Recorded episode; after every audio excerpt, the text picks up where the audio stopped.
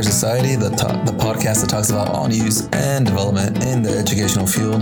We have a good show for you today as I'm joined by Karen Previty, an ESL teacher from Massachusetts, as we discuss the use of vision boards in the classroom, as well as a grit and growth mindset. So without further ado, let's jump right in.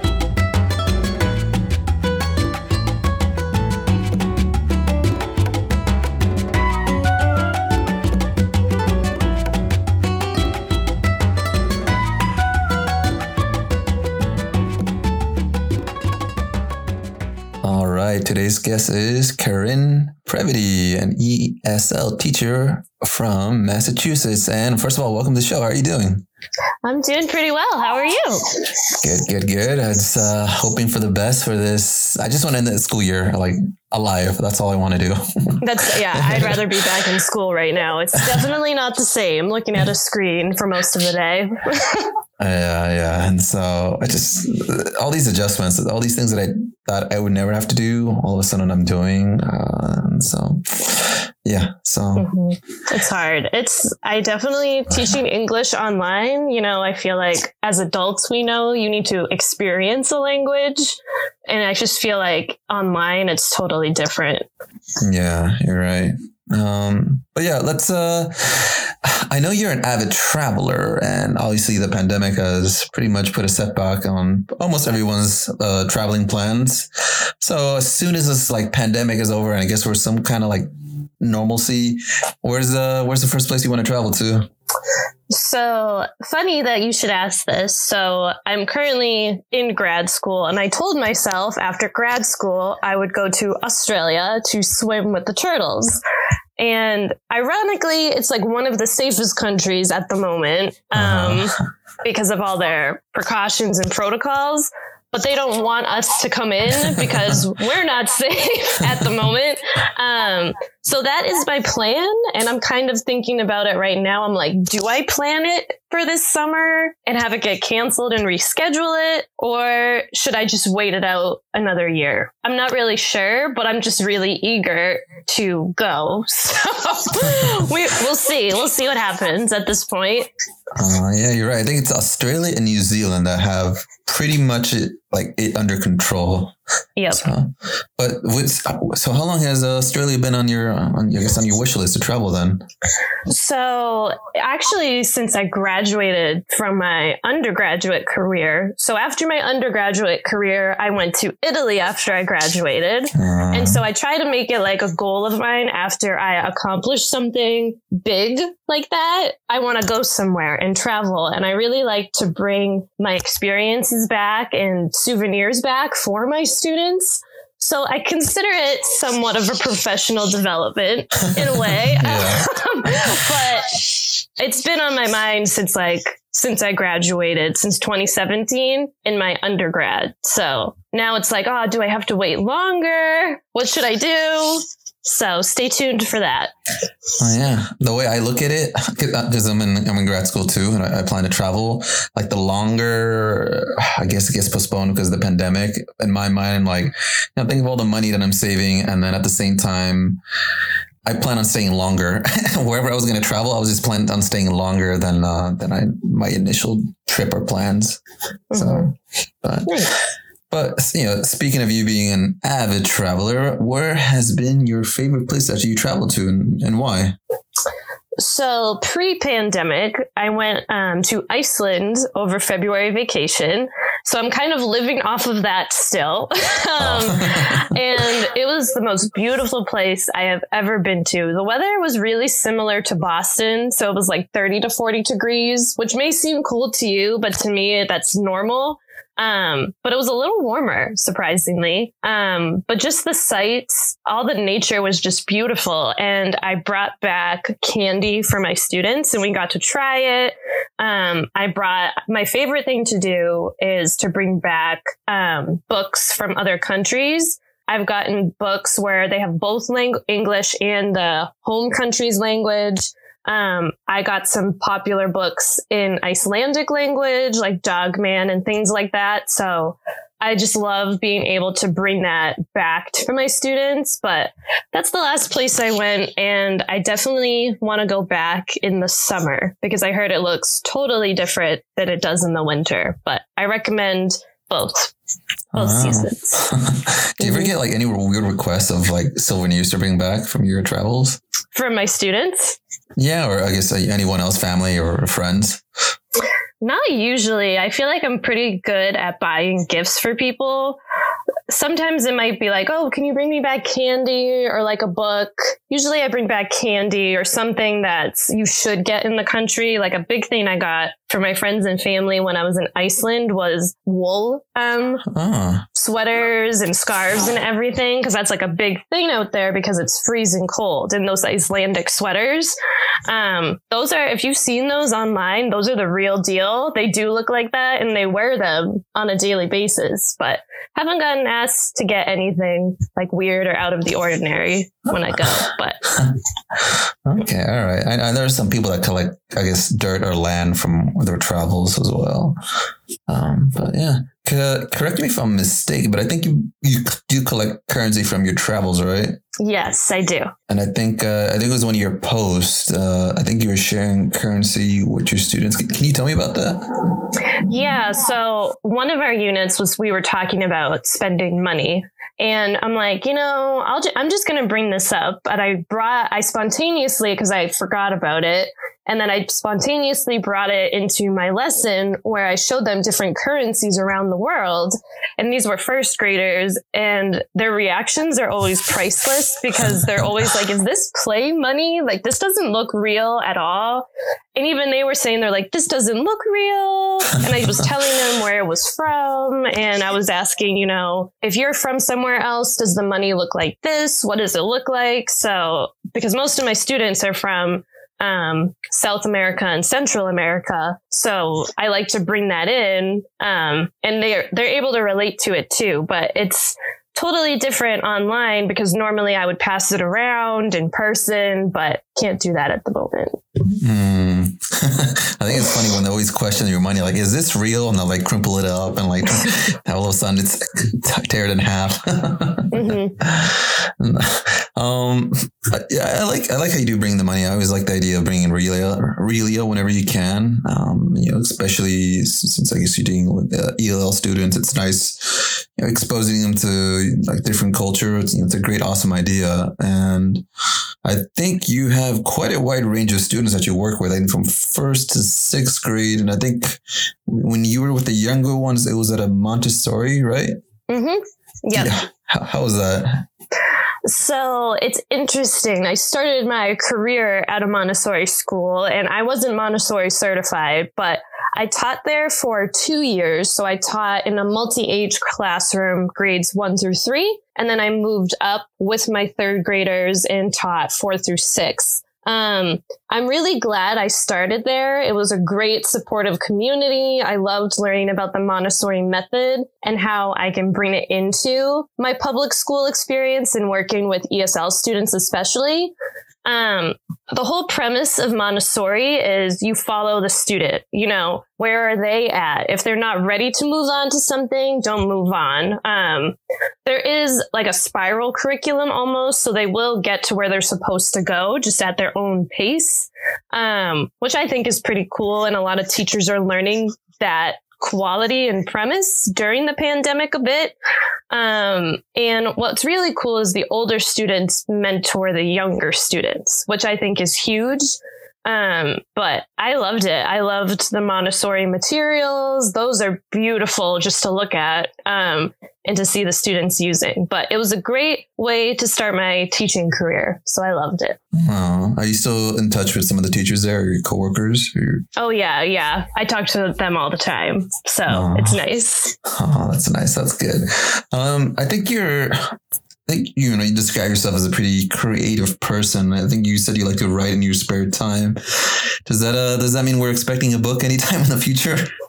So I actually I did write a children's book. So I took some I was in college, I was a double major in elementary ed and English. and then for grad school, I did take some English classes and I took writing for publishing and I wrote a children's book. Um, about my grandfather. He was, well, yeah, he was Italian, well, Sicilian, I will say. There is a difference between Italians and Sicilians. Um, and he grew up, um, you know, in the Boston area. And, you know, as a kid, he couldn't speak English and he failed first grade four or five times. Um, so the story is kind of about that and how he overcame that. Um, so currently working on sending that to the right people. So hopefully there'll be something in the future, in the near future. So, but yeah, I'm excited. All right. When that book comes out, uh, don't forget about your fans. Yes, I'll give one to you. I'll sign it. yeah. Okay.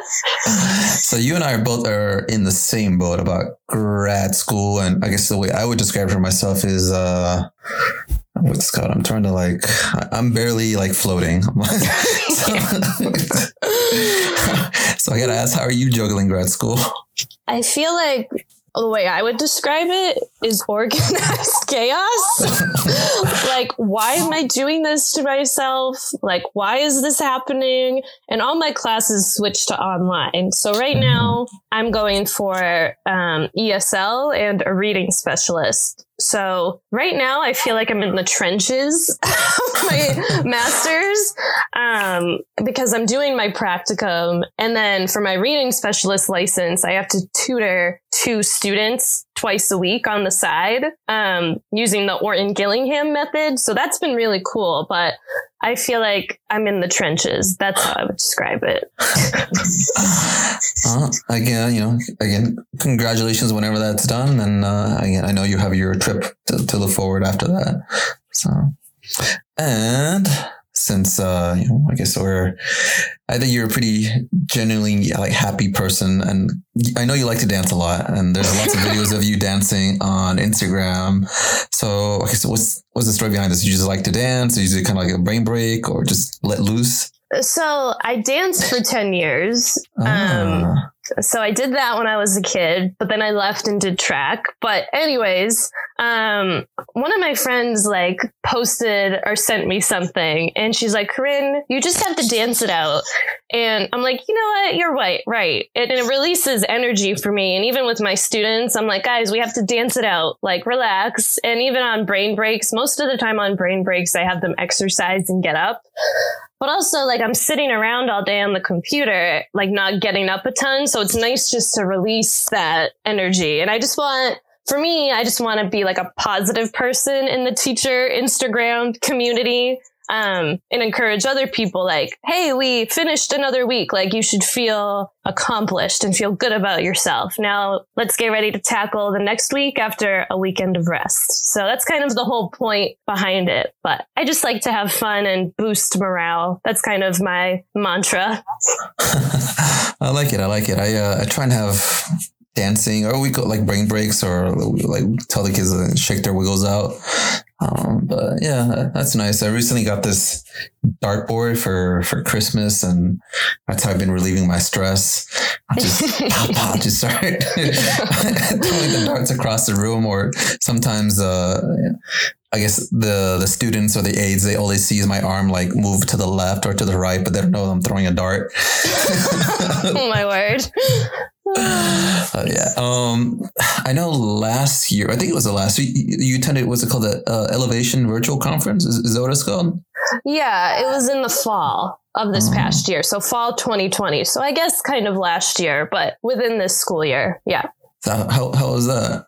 Um, it was cool. Um, I learned well, it was like a professional development and I chose to go. Um, I kind of, they showed us like a lot of online platforms we could use, but I wish they kind of gave us a little bit more. Um, it was so long ago. Like, I feel like everything kind of blurs together. Um, yeah. but I just like, they gave us a ton of different online resources to use with ELs, but I feel like we're just being bombarded with so much stuff to use. It's like, well, what do you use? So out of that conference, I decided to use Seesaw for my students. so that's been yes. helpful. Yeah. Yes, yes, yes. Seesaw. Yeah.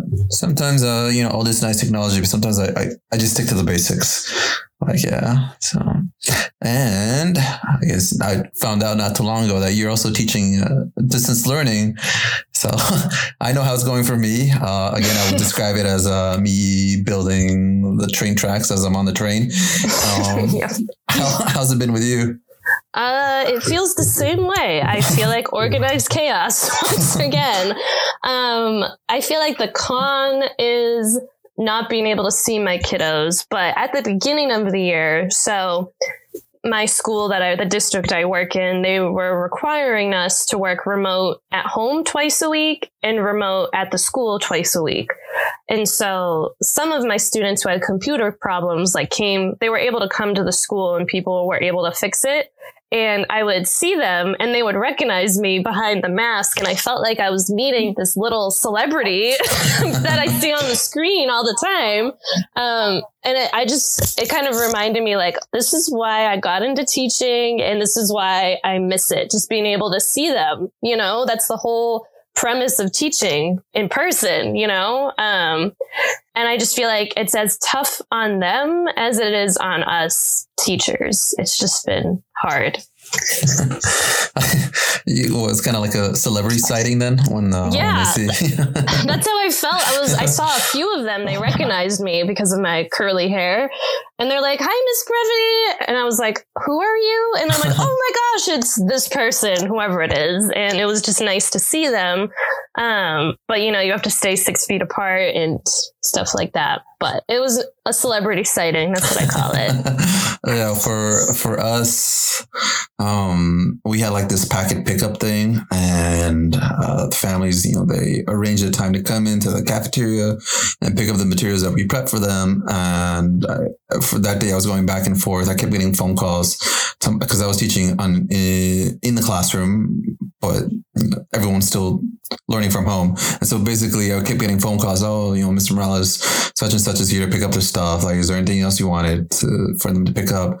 And so I'd go back and forth, and I would go to the cafeteria, and I would recognize the families, and they would be standing right next to me, and they wouldn't know that it, that it was me. They're like, oh, Mr. Morales, I didn't, I didn't notice you with the with the mask on. So it's yeah, it's, yeah, it's funny. Like I could be standing right next to them, and they don't know who I am because I got a mask, and uh, yeah, so it's uh it's weird times we're living in. Mm-hmm. So, but let, let's uh, let's jump into our first topic, and that's vision boards. So, for those who don't know, uh, what are vision boards? I, I would describe it as just kind of like a great visual tool to help students like stay focused on their goals. Um, we all know what goal setting is and how important it is as a life skill. I don't, I think you're never too early to start developing these life skills, and you know it really benefits everybody, all students, you know, at any age. And, you know, by setting these goals, it helps students like we teach them about responsibility, being accountable for our goals, making sure we meet them. And yeah, I, I, I know you're passionate about the whole growth mindset and vision boards and, you know, what a great tool they are. But do you personally use vision boards for yourself? Yeah, so I kind of adapted mine. Um, for students, I like it to be hands on. For me, since I have an iPhone, um, they just, you know, they have that widgets feature now. So what I did is I used the widgets um, on there and put pictures on there and like motivational words on there. So currently, my vision board on my iPhone is Australia, and I think um, I have a little quote on there that says you can do hard things. Um, so that's kind of my version of a vision board at the moment. But my students, I make them do it like hands on. Hmm. Yeah, there's uh, yeah, there's many ways to do uh, vision boards, and uh, what's it called? I, I know in the past, I think you had your students when they had their vision boards. I think you had them had like these sentence frames saying "I will." Um, I, I, think that's pretty powerful. Like, what's the reason behind these "I will" statements? I feel like when you make a goal, you need to be held accountable for it. And if you really want something and you really want it done, there's no hoping, there's no like doing it. You just will do it, you know? And I feel like it gives the students a sense of confidence that, oh, I will do this. Maybe not at this very minute, but that doesn't mean I won't get it yet. Um, so I think it gives them a sense of confidence and accountability as well, making these vision boards and I will statements. Yeah. All right, I like that. Yeah, it's pretty pretty powerful. Kind of like you know affirmations. Um, and then vision boards, they you know they look different for everybody. I know you said you have a uh, like a digital vision board, and you know some vision boards are strictly pictures or icons with little to no words. Some are just phrases or catch or just uh, quotes. Um, for me, I've been using digital boards, digital digital uh, vision boards because of the pandemic, and I've been using Padlet. I don't know if you're uh, familiar with Padlet, but mm-hmm. the, the, important thing to distinguish is that these vision boards they're not dream boards. Um, because you know dream boards could be you know aspirations kind of like things that might not be attainable. Um, for example you know i'm not going to write on a vision board. I'm going to i'm going to win the lottery because you know it's not it's not realistic. Uh, the chances are so low and you know and second of all i don't even play the lottery. So yeah that's, that's, the main difference between you know a vision board and dream boards you know making sure these these goals are attainable and it's, realistic when you first started introducing these vision boards to your students, how, how did you introduce it? Well, so going off of just kind of what you said, I did have a student, right? I will win the lottery. So with that being said, um, I'm like, you're not even old enough to do that. But anyways, um, I kind of introduced it um, when I talk about growth mindset. And at the beginning of the year, we define what it is. And the main definition I kind of use, it's kind of like the power of yet. Like just because you don't get something at the moment doesn't mean you won't get it yet. Um, and I liked introducing vision boards at the beginning of the new year last year with my fifth grade friends um, because I feel like they're at that age where they kind of need that life skill.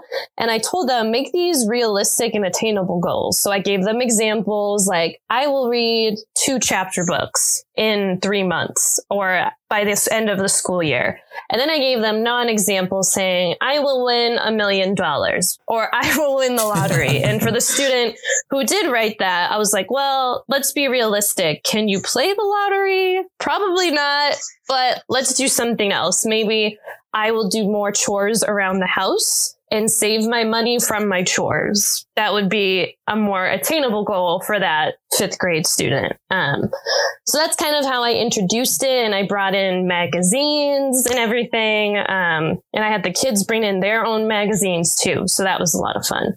I like that. That's good. You know, you know, it's not only just the magazine, whatever the teacher provides.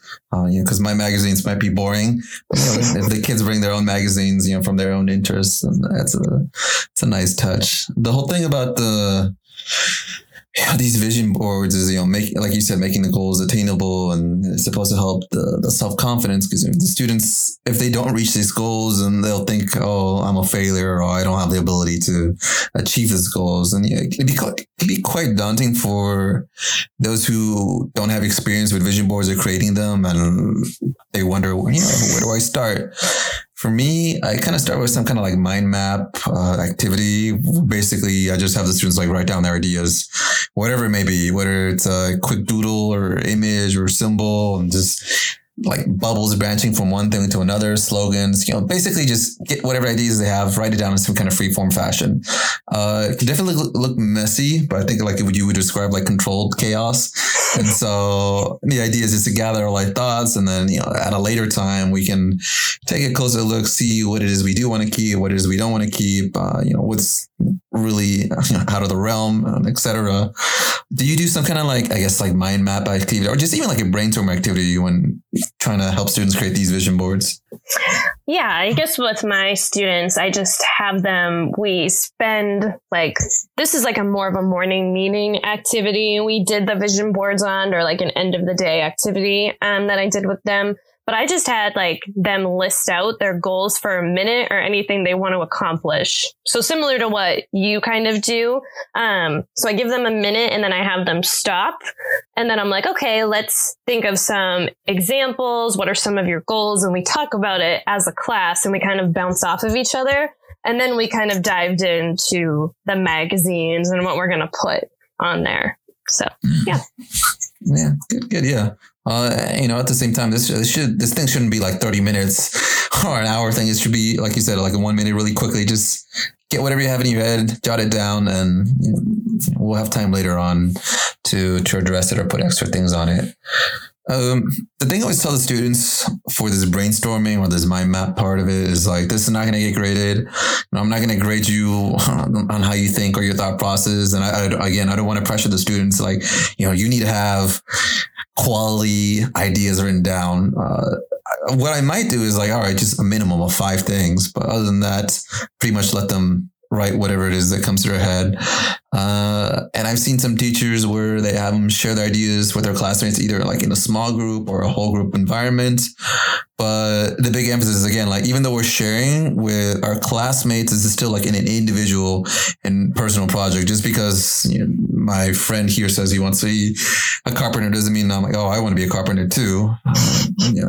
So again, individual idea, individual project, and when they're sharing, I'm more like a facilitator, facilitator type uh, role where I'm just guiding the students a bit. I'm like, all right, you know, we're getting off topic. All right, is this is this really uh, realistic? Um, because again, I, I, want the students to, you know, we know that students are most likely to push to push towards their goal and like really be motivated if they take that ownership. Uh, kind of like the same role how we treat our belongings versus how we treat others' belongings. You know, if someone gives me a car, not only will I be grateful, but you know, obviously I'll take good care of it. But if I bought it, I, I think I'll take care of it a little bit more because you know, I paid those thousands of dollars to to to buy that car. So kind of kind of the same idea. You know, if it's if it's their own idea without not too much influence from from me or the teachers or even the classmates, and they'll be more invested in it. Um, but yeah, they'll be more likely to you know be motivated to to mm-hmm. reaching their goals. What kind of role do you play when I guess even in the collaborative process when students are starting to write out their goals? I think um, for me with my students, I really value collaboration. Like it's their education, but I want to collaborate with them to help them get to their goals. Um, so usually with goal setting, I do it three times a year. So at the beginning of the year, um, actually, I feel like I do it four. And usually what I do with them is I sit down with them after they make their goals and I'm like, okay, what are we, how are we going to accomplish this? Like, what are you going to do to accomplish this? So we kind of have a one-on-one conversation about it. And then um, i put it in their portfolio so then they're able to reflect on it later. Um, so we more so on my end i kind of guide them like how can you do this? What steps can you take at this very moment to perform this goal? So that's kind of how i have facilitated and collaborated with my students I like it. I like it. And for me, the the younger students, or even uh, special needs, or even some uh, ELL students, I kind of have them start off um, with small, uh, sh- small and short term goals, um, because it can kind of be abstract. Um, you know, when you think about it, you know, you know, tell me what you're going to do in five years or 10 years, you know, it can be a, a lot of pressure for some of these students. So I, I try and have like, all right, let's, let's start with a short-term goal, you know, kind of help them out with those early successes. Like, for example, like, give me a goal what you want to do by the end of this week um, you know do you want to turn in your homework do you want to work on asking for a break uh, so by having these students just have these short term small goals, um, it really kind of helps set up that that momentum to start creating these you know longer, longer, bigger, uh, bigger goals. Um, and you know, I'm gaining their comp, they're building that confidence they have in themselves. They're starting to believe like, oh, I'm capable of doing, of achieving these abilities. Starting small and then you know, getting big, kind of like the, the little taking those little baby steps. Do you do you help these students? I guess even just even starting with short term, like small goals? Yeah, I think, you know, that's why I do goal setting three to four times a year because I want them to check in. Like, did you accomplish these goals? If you didn't, how can we like rework this goal? And I think at the beginning of the year, I tell them, you know, don't just say you want to get good grades because everyone wants to get good grades. I think that's like the most stereotypical thing that students do. for goal setting. I'm like, you need to be specific and you need to keep it small at the moment because with each baby step, you could eventually get to that big, big step, you know, up to the mountaintop and like achieve your goal. So I tell them to be specific and small. That's what I tell them. I like that. Specific and small. Pretty straightforward, actually. Mm-hmm. Um, for me, like after you know, after when we check up on these small goals or whenever it is, I try to have the students reflect, um, and then like, it kind of ties in with the whole growth mindset. So I want my students to constantly be moving forward, to constantly be learning. You know, for example, if it's a week long goal, at the end of the week, I want to ask students all right, how do you think we did? What do we think about the goal? Was it too easy? Do you think uh, was it too hard? Can we challenge ourselves even more? Um, you know, because if it's too easy, then we're not really challenging ourselves. You know, if I could do it in my sleep, then you know what what's the purpose of even having this goal if I if I could do it so easily? Um, so again, we, the whole idea is we want to keep growing. You know, we really want to push ourselves. Um, and so yeah, I don't want to do the same thing over and over again because if not, that's that's a fixed mindset. Do you have like reflections? Do you have the students reflect on their with their growth mindset? Yeah, I think when they do make their goals, I have them. So I'm just thinking at the beginning of the year, like I have them make a goal setting sheet and then we come back to that sheet and we compare, um, we look at it and then I'm like, okay, how can you reflect on this? And do you think we need to change your goals? Do you think they need to be adjusted? If so, it's okay because it still means like you want to get there and you haven't gotten there yet, but we probably just need to take a different path and that's okay. And I think students need to feel okay with like, it's okay to make mistakes. It's okay if you don't get there at the end of the week. It could take you a month, a year. It could take you even longer, but it's really okay because you'll get there eventually. Oh, I like that. Huh. For, um, for those who don't know, I know you and I have been talking about growth mindset without really fully explaining what it is, but I think yeah, we're, we're, really like 30 minutes into it and haven't explained what it is. But uh, for, for those who don't know, growth mindset, growth mindset is basically like the belief that where an individual's ability can be further developed through dedication and hard work. And so I'm sure we've all heard of fixed mindset where you believe like no matter how much you try, no matter how much you do, we're always going to be where we are and we can't improve our abilities. And growth mindset is the opposite. Basically, you know, it's constant change and always wanting to improve. And uh, what can I, what can I do better? Uh, basically, just wanting to be a better person and kind of like what you said, you know, it could be tomorrow, it could be next year, it could be you know, in a few hours, next week. It's always constantly moving forward and constantly growing. What? Uh, how do you explain growth mindset?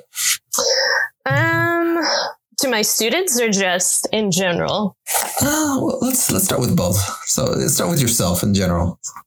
I think the way I would explain it is, you know, never give up and show grit. That's probably mm. my favorite word of all time. Um, it's the best word.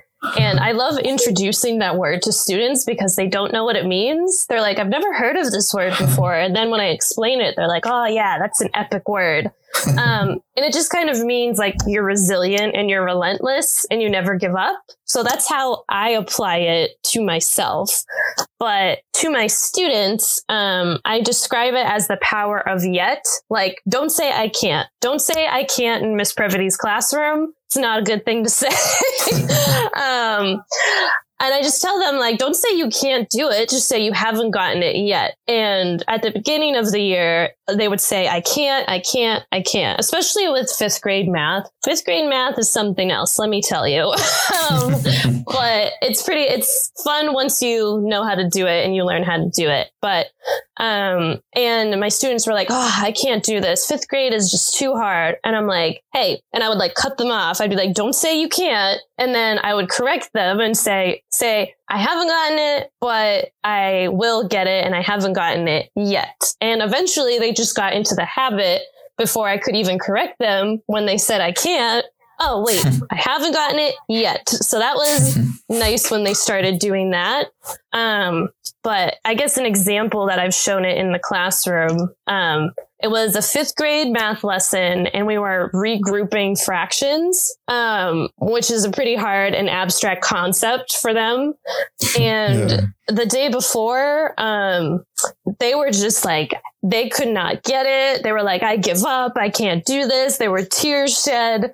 And then the next day we came back with fresh minds and I played Eye of the Tiger because I'm like, guys, we're going to get this. It's going to be fine.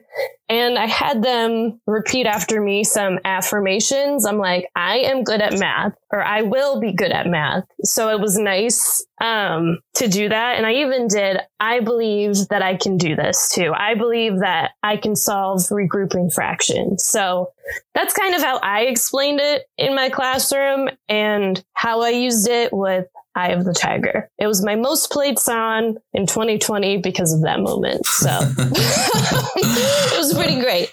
But did you yeah. did you do the whole boxing montage with them? Did you like they, one air, of my stu- fighting the air?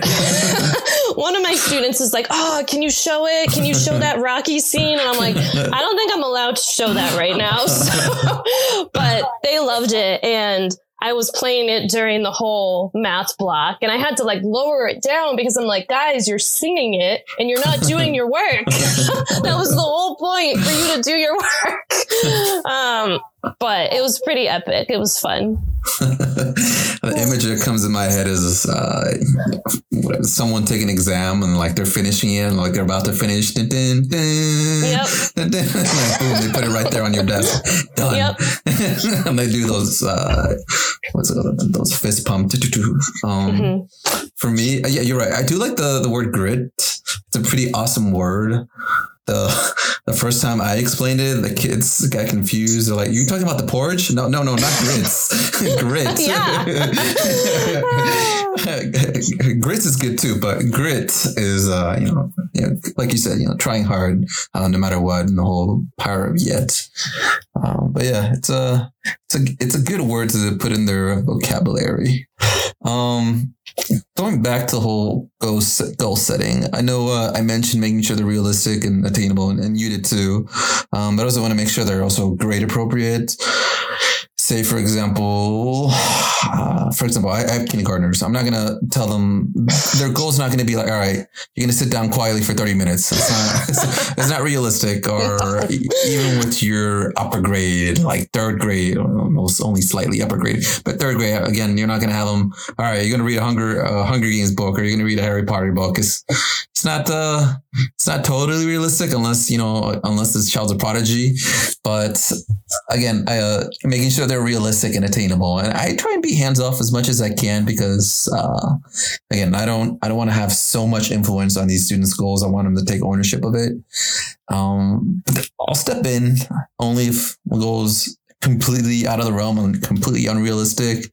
Um, but yeah, I tell them that, you know, if they have like an unrealistic goal, be like, all right, I like where you're going here. I like, I like the ambition. I like how you're, you're reaching for the stars, but let's see what, you know, let's see what else we can do for, you know, I, I try and make that big, like overreaching goal into a smaller goal. Uh, for example, going back to the chapter book, like if, if a student wants to read like 300 pages or even like 100 pages, I'll be like, all right, why don't we cut this in half? Why don't you say, and why don't you say, why don't you something about reading maybe 50 pages uh, in a chapter book? And so I'm trying to take their idea, but just make it more attainable. Um, but yeah, so how do, how do you mentor students who have like those really, really ambitious goals that sometimes can be unrealistic and unattainable?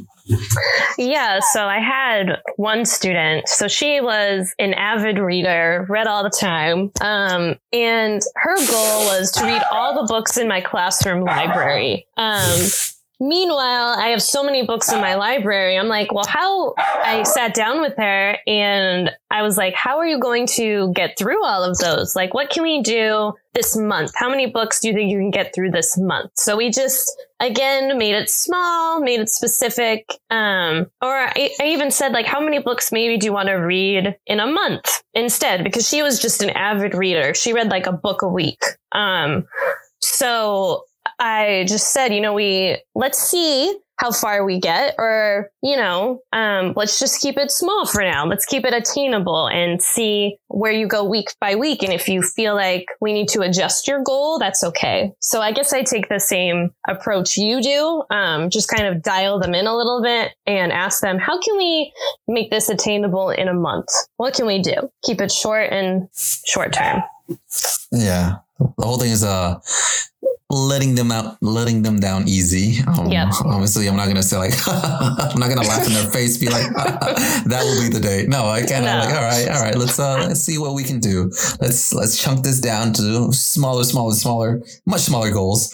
Um, but yeah, the with with me, I guess also besides just being obtainable and realistic, I try not to be specific. And I know you mentioned that earlier. Uh, being specific because if we don't, then it kind of leads to procrastination. And for me, there's been plenty of situations where like I, there's something I really need to get done, whether it's a report or IEP report that I need to write up, and I just get lazy and I don't hold myself accountable, and I'll say something along the lines, "Oh, I'll do it later." oh. Yeah, I'll finish it at at a different time. But if I don't really give myself that hard deadline, then that's just really me either setting up myself to to really just do it last minute. so yeah, being generic or, or being too broad can be confusing for our students, especially for some of my students. I think also for ELL students where time can kind of be too abstract. So I, I work with special ed right now, and so they know their days of the week. Um, they know the months, but if I say later, that's totally different for every student. Uh, you know, if I say, "Oh, we'll do it at a different time," then for them, like, all right, that's in uh, one second, or is that tomorrow? So it, it, it can be confusing for them. Um, and for example, even another example where you have a student say, "Oh, I'm going to get good grades, or I'll do better in school." All right, what does that mean? What does do better, or what is get good grades. Uh, good grades is uh, all A's. Is that a B? Is that you know one B, one C, and then you know, do better what in school across all subjects. Maybe one subject. Do want to be better behavior academically, more attendance. So yeah. So the whole thing is being specific. Do you emphasize like making the goal specifics with your students? Yes, 110%. I think I prefaced to my fifth graders, I'm like, if you're not specific, I won't know what you're talking about. um, Yeah. I was, I'm just like, um, if you say you want to get good grades, well, how, what class, what, what do you want to get good grades in? Do you want to turn in your homework on time? Do you want to get a good grade on a project? Like, what do you want to get better at collaboration with your peers? Like, what is it? What is your goal boil down to really? What, what is it that you want to accomplish? Um, obviously letting them down easy and letting them know like, okay, like, how can we get here? So I, tell them you have to be specific when you explain your goals. That's so important. Yeah, that's all about you know being specific. Because again, uh, it kind of reminds me like you know this teacher who said, "All right, if you don't put your name on your test, and I'll throw it away." Again, so like, all right, this is this goal's really broad. Like, how are you going to do this? Like, uh, you say you want to do, you know, be a better student. You say you want to, you know, whatever it may be. But you tell me how. Like, what is it? How how are you gonna be and ach- achieving these goals? Be specific with with your timelines and uh, the way you're going to measure it as well. Um, but you know, I guess that kind of leads to the next thing about when we're working on these goals. How do we keep track if I'm on if I'm doing well or not? And I guess this is where the short and long term goals really come in play. Uh, even for me, we're dealing with IEPs. We have the like short term goals, uh, kind of like a checkpoint to see or evaluate. You know, do we need to make adjustments or not? Did I surpass my goal, um, or am I just super behind? And it's a really good uh, place to, to evaluate and, and make those adjustments on the spots. Um, for example, if uh, if I surpass my goal at the midway point, or even just way before the midway point, and be like, all right, this goal wasn't challenging enough. I'm not really pushing myself, or I'm not really reaching for you know for that growth mindset, and so I'll change it. And same thing. If I'm really struggling, if I'm really behind, then all right, maybe I should alter my goal well uh, based on how I'm doing. Um, I, I think that's something that's been happening with the pandemic as well. Things that we seem, you know, realistic, all of a sudden we need to take into account for because the pandemic things aren't as attainable. So that's that's one thing we need to keep uh, count as well.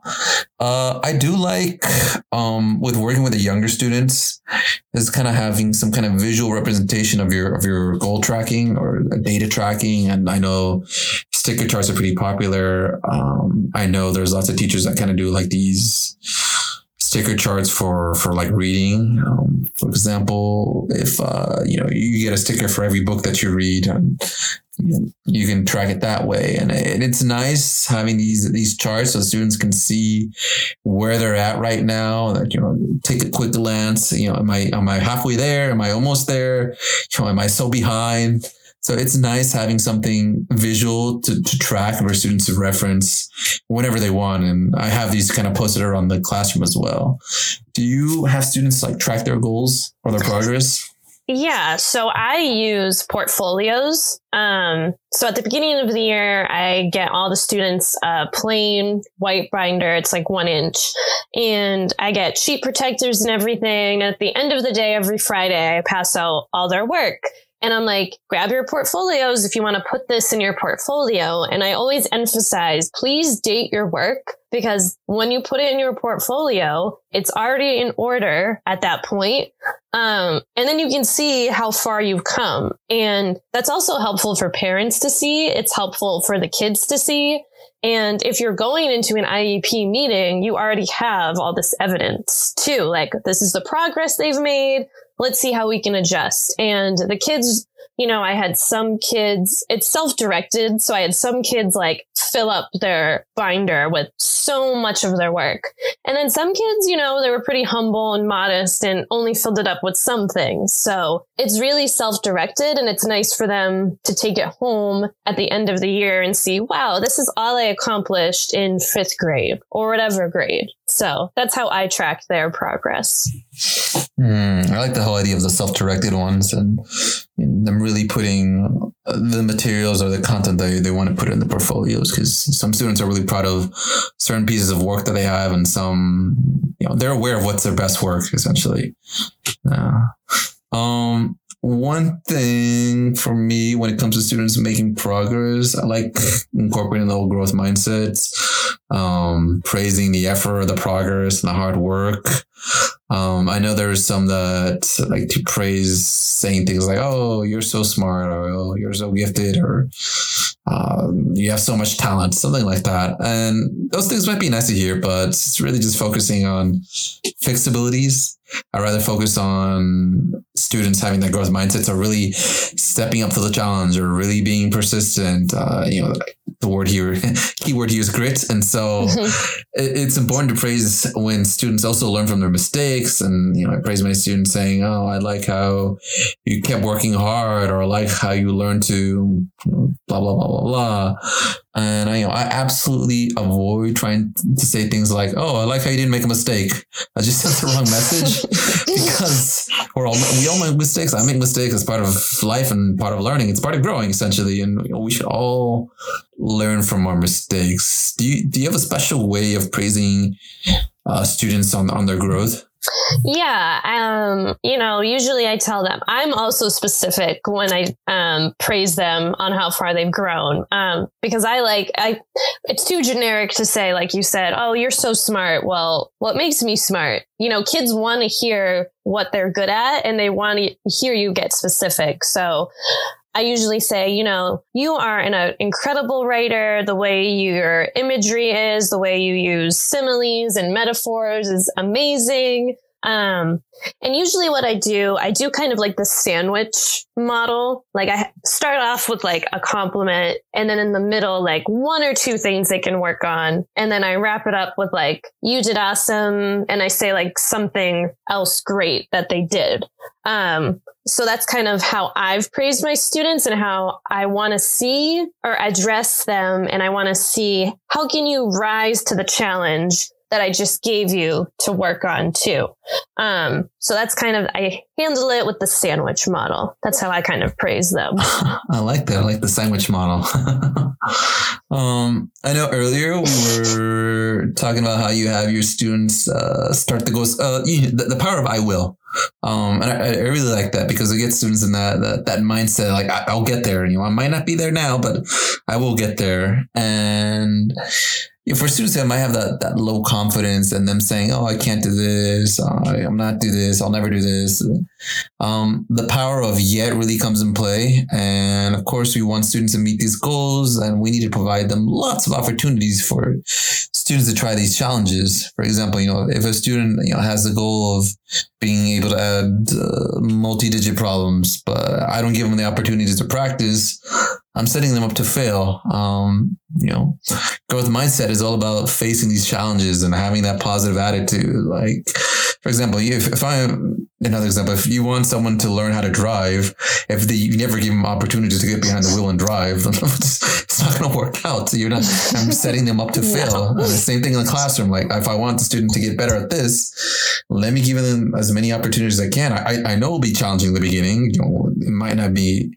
you know, we're working on these goals or on these skill sets because it's something that needs to be improved. So it'll be hard in the beginning, but staying positive uh, with that attitude, like, all right, um, I will get there. I'm not there yet. Uh, so just trying to have that positive attitude. And again, I, I let my know students, uh, let my students know that, you know, if everything comes in easy, then we're not really pushing ourselves. You know, we really should be challenging ourselves. And if something comes without practice or even needing like that challenge, we're not really in the growth mindset. So provide as many opportunities as they can for them to practice um, to help challenge them. Do you provide lots of opportunities for these students to, to work on their goals?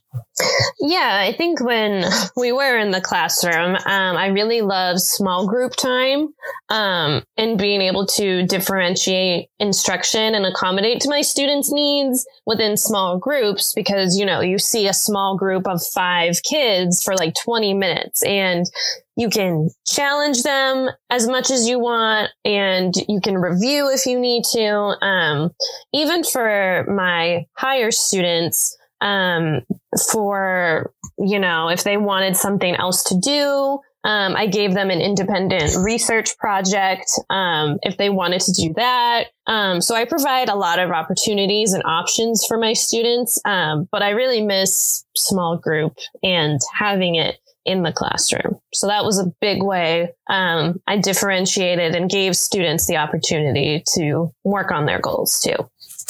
Yeah, I miss small groups. I mean, I do it virtually now, but mm-hmm. it's not the same. Yeah, it's yeah, not, it's, not, the same. same. Yeah, and attitude's everything. Uh, I know there's some days where I wake up, or actually, I just don't want to wake up.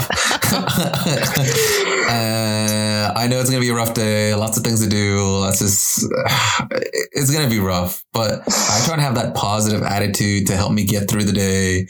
You know, to really help me build that confidence. And I try and model this behavior uh, with the students. Sometimes I'll think out loud the problem that I have at task and you know really verbalizing the whole thought process be like hmm this is hard.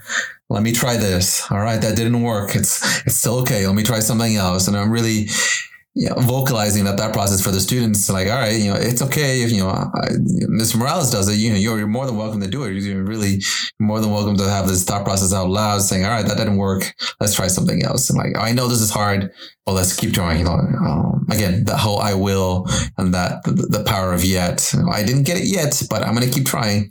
Do you do you help students with just having that positive attitude for facing their challenges and you know, your favorite word, grit? Mm-hmm. Um, so I think I kind of talked about this earlier, but can't is a word that's not allowed in my classroom. It's a curse word. it's not allowed.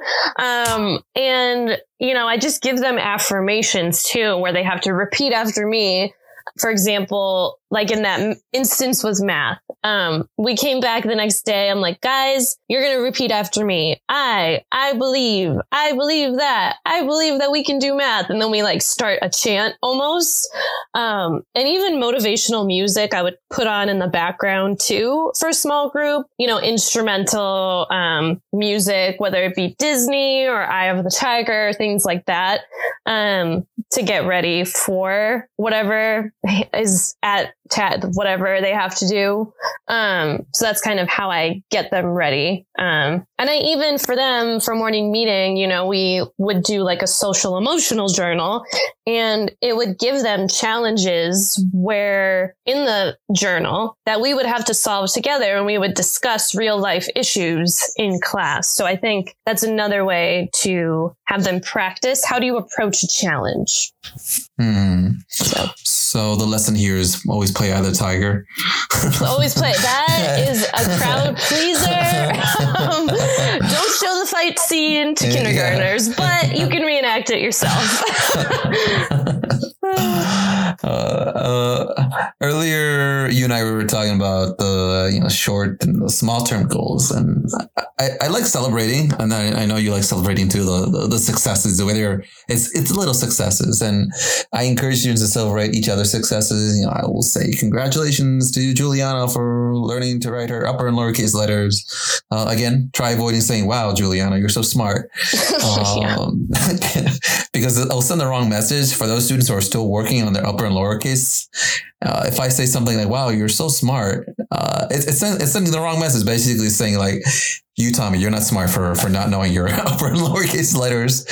Uh, so I'm, I'm, trying to praise the growth here. You know, praising students and having students praise each other really motivates. It's I think it's better hearing praise from other students than from me. Um, so that's why I really encourage students like, all right, let's, you know, let's, let's give a round of applause to, to Erica and to, to Tommy here. And uh, again, praising the growth um, and the grit.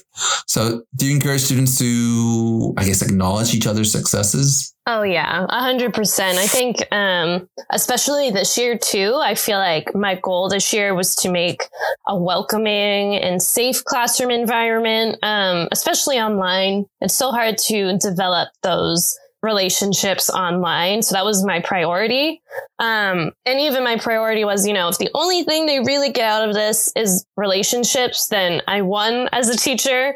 Um, obviously content's important, but in class, I always have them, you know, I give out star student this year for small group and it's someone who's focusing, who's practicing their English, who's cheering on their classmates. And that's one of my expectations. Like, be happy for one of your classmates if they do well. And it's really translated and they're like, yeah, good job. You did it. Aww. You know, it's so nice to hear that. They're like, round of applause. You got star of the day. I'm so proud. Um, so it's been really nice. So yeah, I definitely have them encourage one another.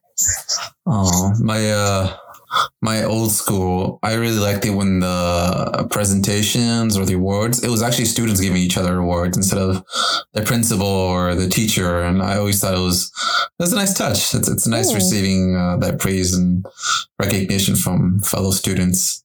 So, um, yeah, I guess the last thing I would want to say is normalizing mistakes, uh, even express failures in a more positive light. Um, you know, especially, you know, if, for example, if, if a student makes a mistake, you know, I want them to try again, you know, because just because he failed doesn't mean like, all right, that's it, game over. You know, I want them to try again, you know, like provide opportunities for them to improve their grade, grades, you know, here's a redo over, use a, I'll reteach it. Um, instead of saying you're wrong, be like, all right, um, let's try again. Or I'll say, you know, I'll be, oh, all right, I like how you're trying. Let's let's try another approach.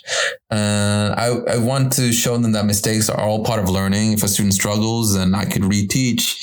Um, then I can provide another opportunity for them to try again, and then praise them even if they made uh, one less error and they still got the problem wrong. I still praise them like, all right, I'm glad you didn't make the same mistake. I'm glad you know, we got a little bit closer. So again, making mistakes, it's, it's all, it's, it's okay as long as we learn from them. It's all part of the process. It's all part of the, that growth mindset. And so as long as we're making improvements, even if it's small, you know, we're good.